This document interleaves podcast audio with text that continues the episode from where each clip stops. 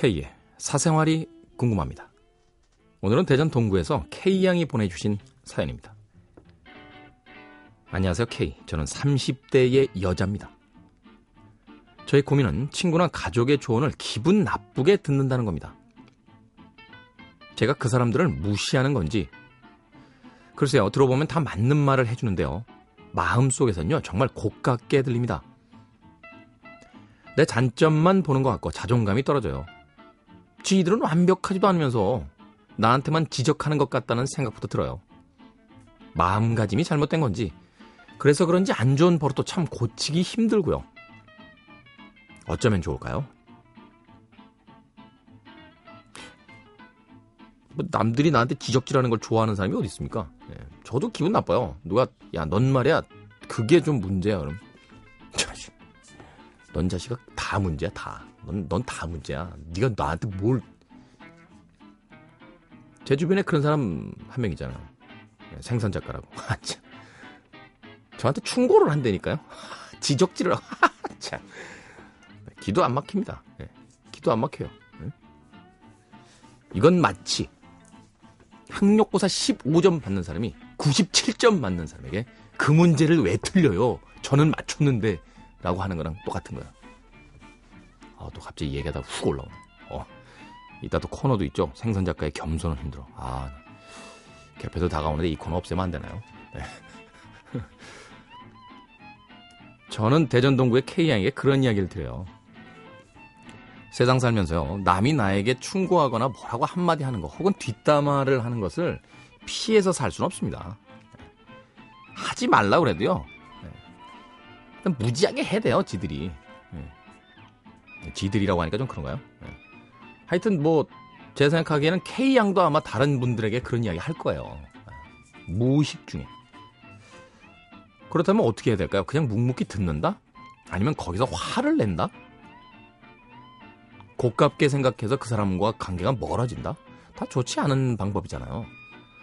그럼 한번 생각해 보자고요. 왜 남의 이야기를 들었을 때 기분이 나쁠까? 물론 알고 있는 상처를 후, 이렇게 휘짓고 들어와가지고 자꾸 건드리니까 기분이 나쁜 거죠. 네. 하지만 더 근본적인 문제는요. 자존감이 많이 떨어져 있기 때문이 아닐까 하는 생각이 들어요. 제가 한참 자신감이 넘칠 때는요. 남들이 저한테 뭐라고 하건 아 그렇군요. 아 고쳐야겠네요. 하지만 그렇게 화가 나거나 고깝지 않습니다. 왜냐면 나 자신에게 만족하고 있고 자신 있기 때문에. 그래서 그런 이야기를 들을 때마다 아 그렇구나. 그런 부족한 점이 아직도 있구나. 그래. 또 고쳐보지 뭐. 뭐이 정도의 생각을 하게 되는데 한참 제가 웅크러들어 있고 자존심이 많이 상해 있고 상황도 안 좋고 할 땐 누군가가 넌 그게 문제야 라고 하면 욱해요 욱 네. 그렇지 않나요? 포장마차나 이런 술자리에 가서 상황을 사, 살살 보면요.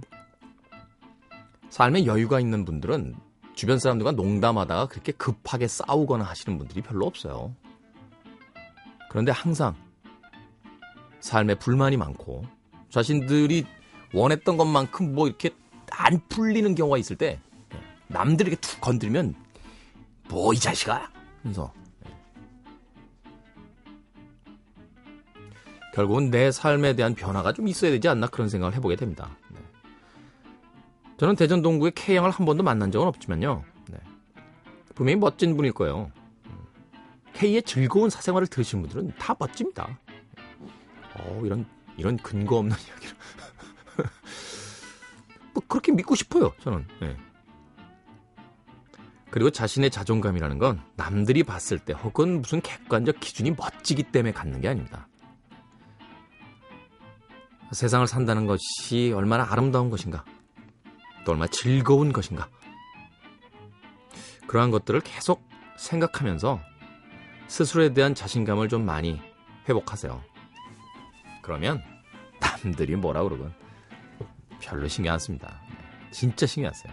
저 보세요, 저. 생선이 뭐 뭐라고. 너나 잘 살아, 너나. 에? 니가 지금 나한테 말이 되게?